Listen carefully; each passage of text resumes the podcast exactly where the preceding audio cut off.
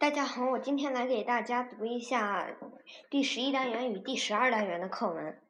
第十一单元快与慢，挑山工冯骥才。在泰山上，随处都可以碰到挑山工。他们肩上搭一根光溜溜的扁担，两头垂下几根绳子，画着沉沉甸甸的物品。登山的时候，他们一只胳膊搭在扁担上，另一只胳膊垂着，伴随着步子有节奏的一甩一甩，保持着身体平衡。他们的路线是折尺形的，先从台阶的左侧起步，斜行向上，登上七八级台阶，就到了台阶的右侧。他便转过身子，反方向斜行，到了左侧再转回来。每次转身，扁担换一次肩。他们就这样曲折向上登，才能使挂在扁担前头的东西不碰在台阶上，还可以省些力气。担了重物，如果照一般登山的人那样直上直下，膝盖是受不住的。但是路线曲折，就会使路线加长。挑山工走。登一次山，都走的路程大约比游人多一倍。奇怪是，挑山工的速度并不比游人慢。你轻快从他们身边越过，以为把他们甩在身后很远了，在什么地方饱览壮丽的山色，嗯，或者在道边诵读凿在崖壁上古人的题句，或者在喧闹的溪边洗脸洗脚，他们会不声不响从你。身旁走过，悄悄的走到你前头去了。等你发现，你会大吃一惊，以为他们是像神仙那样腾云驾雾赶上来的。有一次，同几个画友去泰山写生，就遇到过这种情况。我们在山下买登山用的青竹杖，遇到一个挑山工，矮个子，脸儿黑生生的，眉毛眉毛很浓，大约四十来岁，敞开的白涂木褂子中间露出鲜红的背心。他的扁担一头拴着几张木凳子，另一头捆着青五六个青皮西瓜。我们很快就越过了他。到了回马岭岭那条陡直的山道前，我们累了，竖开身子躺在一块被风吹得干干净净的大石头上歇歇脚。我们发现那个挑山工就坐在对面的草荫上抽烟。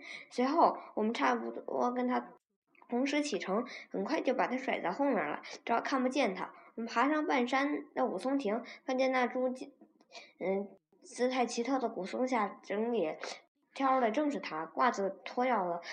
光穿着红背心，露出健美的黑黝黝的肌肉。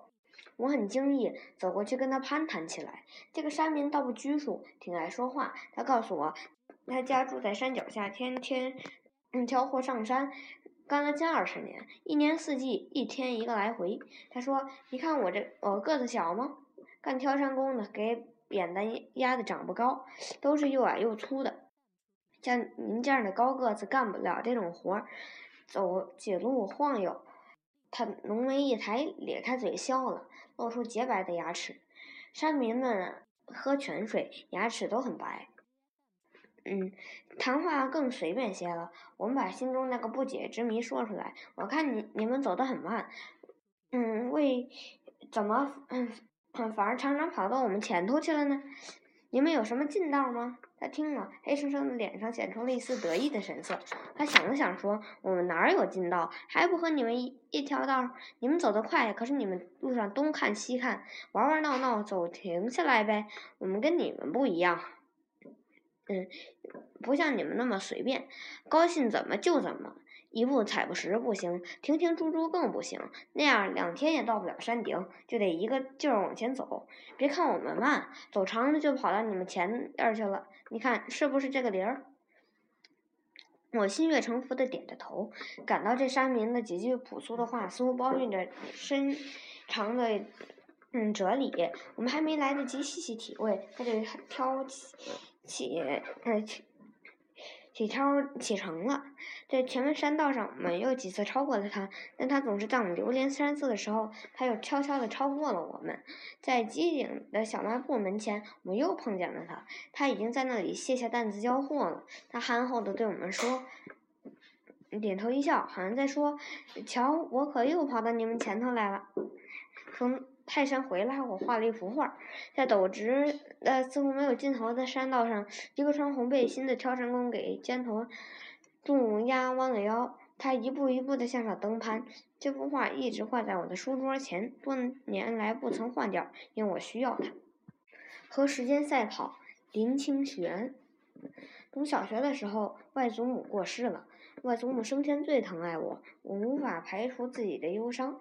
每天在学校的操场上一圈又一圈的跑着，跑得累倒在地上，扑在草坪上痛哭。哀痛的日子断断续续的持续了很久，爸爸妈妈也不知道如何安慰我。安安与其知道骗我说外祖母睡着了，还不如对我说事实：外祖母永远不会回来。什么是永远不会回来呢？我问着。所有时间里的事物都永远不会回来。你的昨天过去了，它就永远变成昨天。你，你不能再回到昨天。爸爸以前和你一样小，现在也不能回到你那么小的童年了。有一天你会长大，你也会像外外祖母一样老。想再回到现在，却永远不可能了。听了爸爸的话，我觉得有一种说不出的滋味。以后，每当我在庭院里看到太阳一寸一寸的落下去，渐渐消失在宅院围墙的后面，就知道这一天快要过去了。虽然知道明天太阳还会升起来，但是今天永远不会再来了。我看见小鸟向自己的巢飞去，飞得好快呀！明天它们可能沿着同样的路线飞过，可是时间已经不是今天，小鸟也不是今天的样子，它们一定也变了。时间过得那么飞快，我的小心眼里不着急，不止着急，而且悲伤。嗯，有一天放学回家，看到西边的太，看天边的夕阳正要沉落，晚霞一道一道从山谷升起。嗯，我很。太阳赛跑，就在太阳没有下山以前跑回家。我心里有个声音说，然后我拔足跑狂奔，一刻也也不停歇的跑回家。我站在大厅的红门外时，星还露出最后的一角，嗯，迷离的光影映着红门上的钢扣。我安静的站在厅前，嗯，看着夕阳一分一分的沉到山的背面，心里长满了激动。跑进厨房里，对正在做饭的母亲说：“跑赢太阳了，我跑赢太阳了。”以后我就时常做这样的游戏，有时和太阳赛跑，有时候西北风比快，有时一个暑假才能做完的作业，我十天就做完了。那时我三年级，常常把哥哥五年级的作业拿来做。童年养成和时间赛跑的习惯，在后来的几十年里使我受益不浅。知道人永远跑不过时间，但是人可以在自己拥有的时间里快跑几步，尽管那几步很小很小。如果持之持之以恒，作用却很大很大。我要不断的和时间赛跑，不断穿过泥泞的田路，看着远处的光明。欲速则不达。一次，齐景公到东海之滨去游玩，突然一名义使从都城飞马赶来，向景公报告说：“嗯，丞相晏婴病重，危在旦夕，请大王火速赶回，否则恐怕见上最后一面了。”景公听了，急得霍地站起来。这时，又一个义使飞马而至，催景公嗯速回。景公十分焦急，高声喊道：“快快准备好车良马，让邹子韩叔为我驾车，火速回去。”邹子驾车跑了大约几百步，景公心急如焚，嫌邹子驾得太慢了，就夺河缰绳，亲自赶赶起车来。他嗯压压车御马，嗯嗯行了几百步，又嫌马不努力向前，索性弃车，自己徒步跑开了。嗯。效率专家爸爸，你问我为什么每天都有时间下楼玩、拉小提琴，学习成绩还那么好？我告诉你，这是因为我有个法宝。是什么法宝？我先不告诉你。我先给你讲我爸爸的故事。爸爸个子高高的，大脑袋、方下巴，一脸黑胡茬儿，表面上很粗，实际上心特别细。无论上班工作还是在家里，他都努力把事情做得又好又快。前年他看了几本讲效率的书。嗯，非常兴奋，说是也要做实验。一天早晨，妈爸爸把我和妈妈叫醒，说比比谁穿衣服快。一说比赛，我就来了劲儿，一咕的爬起来，迅速的穿衣服，穿运动鞋。妈妈跟我的速度差不多，我们跑到楼下。爸爸看看表，说已经等我们三分钟了。一看我的样子，爸爸和妈妈相视而笑。原来我把衣服扣子扣错了，只好解开来重扣。爸爸还说我加上十四秒时间，这样我就降为第三名了。爸爸告诉我，衣服纽扣应该从下上向上扣，而不不是从上向下，这样系扣不错，还可以节约五秒钟。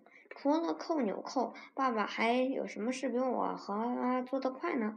妈告诉我，爸爸的衣服、袜子、帽子、手套放在固定的地方，不像我们要现找，浪费不少时间。后来我还发现，爸爸的运动鞋鞋带事先就已系好，穿鞋时脚一伸，手一提就行，不要不像我要重系。嗯，学习爸爸的办法，现在我穿衣下楼的动作有时比爸爸还快。爸爸好像在不断做实验，他先试验洗澡最佳最快程序，又在洗澡间里放上录音机播放英语，这让我们三口人不但洗澡洗得又快又干净，而且英语。听说能力也有明显提高。对我影响最大的是爸爸的定时实验。在一个周五的晚上，爸爸和我议论周六周日的安排。我们把要干的事情列出来，每一件事都都确定了完成的时间。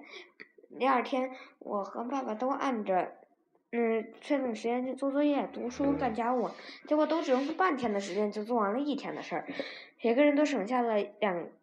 了半天的自由支配时间，我定周六的下午去滑旱冰、踢足球。周日的下午，我们一家去看了香香山植物园。这件事给了我启发，从此每当做作业，我都给自己定时，集中精力在规定的时间把作业做完。昨天早上，爸爸又在试验用两把剃刀同时刮胡子。他说这个可能节省一分钟。他后来取消了这种办法，自言自语：“往脖子上绷纱布却浪费了我两分钟。”叫他心疼的不是脖子上划破的口子，而是那两分钟。这就是爸爸的故事。妈妈叫他效率实验专家。我的法宝就是从爸爸那里学来的。十二单元回归，《妻子之歌》二首，闻一多。澳门，你可知马卡不是我真姓？嗯，离开你的襁褓太久了，母亲。嗯，但是他们抹去的是我的肉体，你依然保管着我内心的灵魂。三百年来梦寐不忘的生母，已经请教儿的母名叫一声澳门。亲，我要回来，母亲。香港，我好比凤雀阶前守夜的黄豹。母亲啊，我虽我身份虽为。地位显耀，如今名额的黄海狮扑在我身上，伴着我的骨肉，咽着我的脂膏。母亲啊，我哭泣嚎啕，呼你不应，快让我躲入你的怀抱。母亲，我回来，母亲。朱环飞回来了，燕平。小光家住在秦岭偏僻的小山村里，平时很少有人来。小光向往山外的世界，希望有一天能够走出大山看一看。这一天，小光放学回家的路上，突然被几个人吸引住了。只见他们背着大背包，一边走一边在谈论着什么。见到小光，他们亲切地打招呼，问他去一个山村怎么走。小光腼腆地告诉他们，他就是那个村的，村长就是他爸爸，跟着他走就行了。路上几个叔叔问小光许多问题，什么那儿的鸟多不多呀？小光都见了什么样的鸟？漂亮鸟啊！小一会儿，他们就来到村里。嗯，小光的爸爸接待了他们。晚上，几个叔叔就留在了小光家吃晚饭。几个叔叔和爸爸聊天，还拿出了一些鸟类照片给爸爸看。小光在旁一边听着看着。终于明白了，原来是这么回事儿。一九七八年，一一份关于野生动物的紧急报告引起了亚洲国家的关注。报告里说，被称为吉祥之鸟和东方宝石的朱鹮已陷入灭绝的境地。在日本，最后一只野生朱鹮已死去，动物园里饲养的六只朱鹮已失去了繁殖能力。我国自从一九六四年在甘肃捕获一只朱鹮以来，一直没有发现朱鹮的踪迹。为了查明朱鹮在我国的生存情况，一支科学考察队到各地寻找朱鹮。这支科学考察队就是由这几个叔叔组成的。他们在我国的东北部地区寻觅了很久，毫无收获。经过一番认真的推敲与考证，大家把目光转向秦岭地区。他们认为那里森林茂密，水源充足，长期以来较少开发，而且历史让朱鹮活动频繁，在那儿找到了朱鹮的希望较大。就这样，嗯，科学考察队到秦岭地区的陕西省洋县，来到了小光住的村子，希望能得到村民的帮助。第二天，小光来到学校，将头天晚上的事告诉了同学们，让同学们和他一起寻找。小听完小光的叙述，小胖叫了起来：“嘿，不就是咱们平时说的红鹤吗？我知道哪儿有。”嗯，小光可高兴了，真的，这可不能骗人。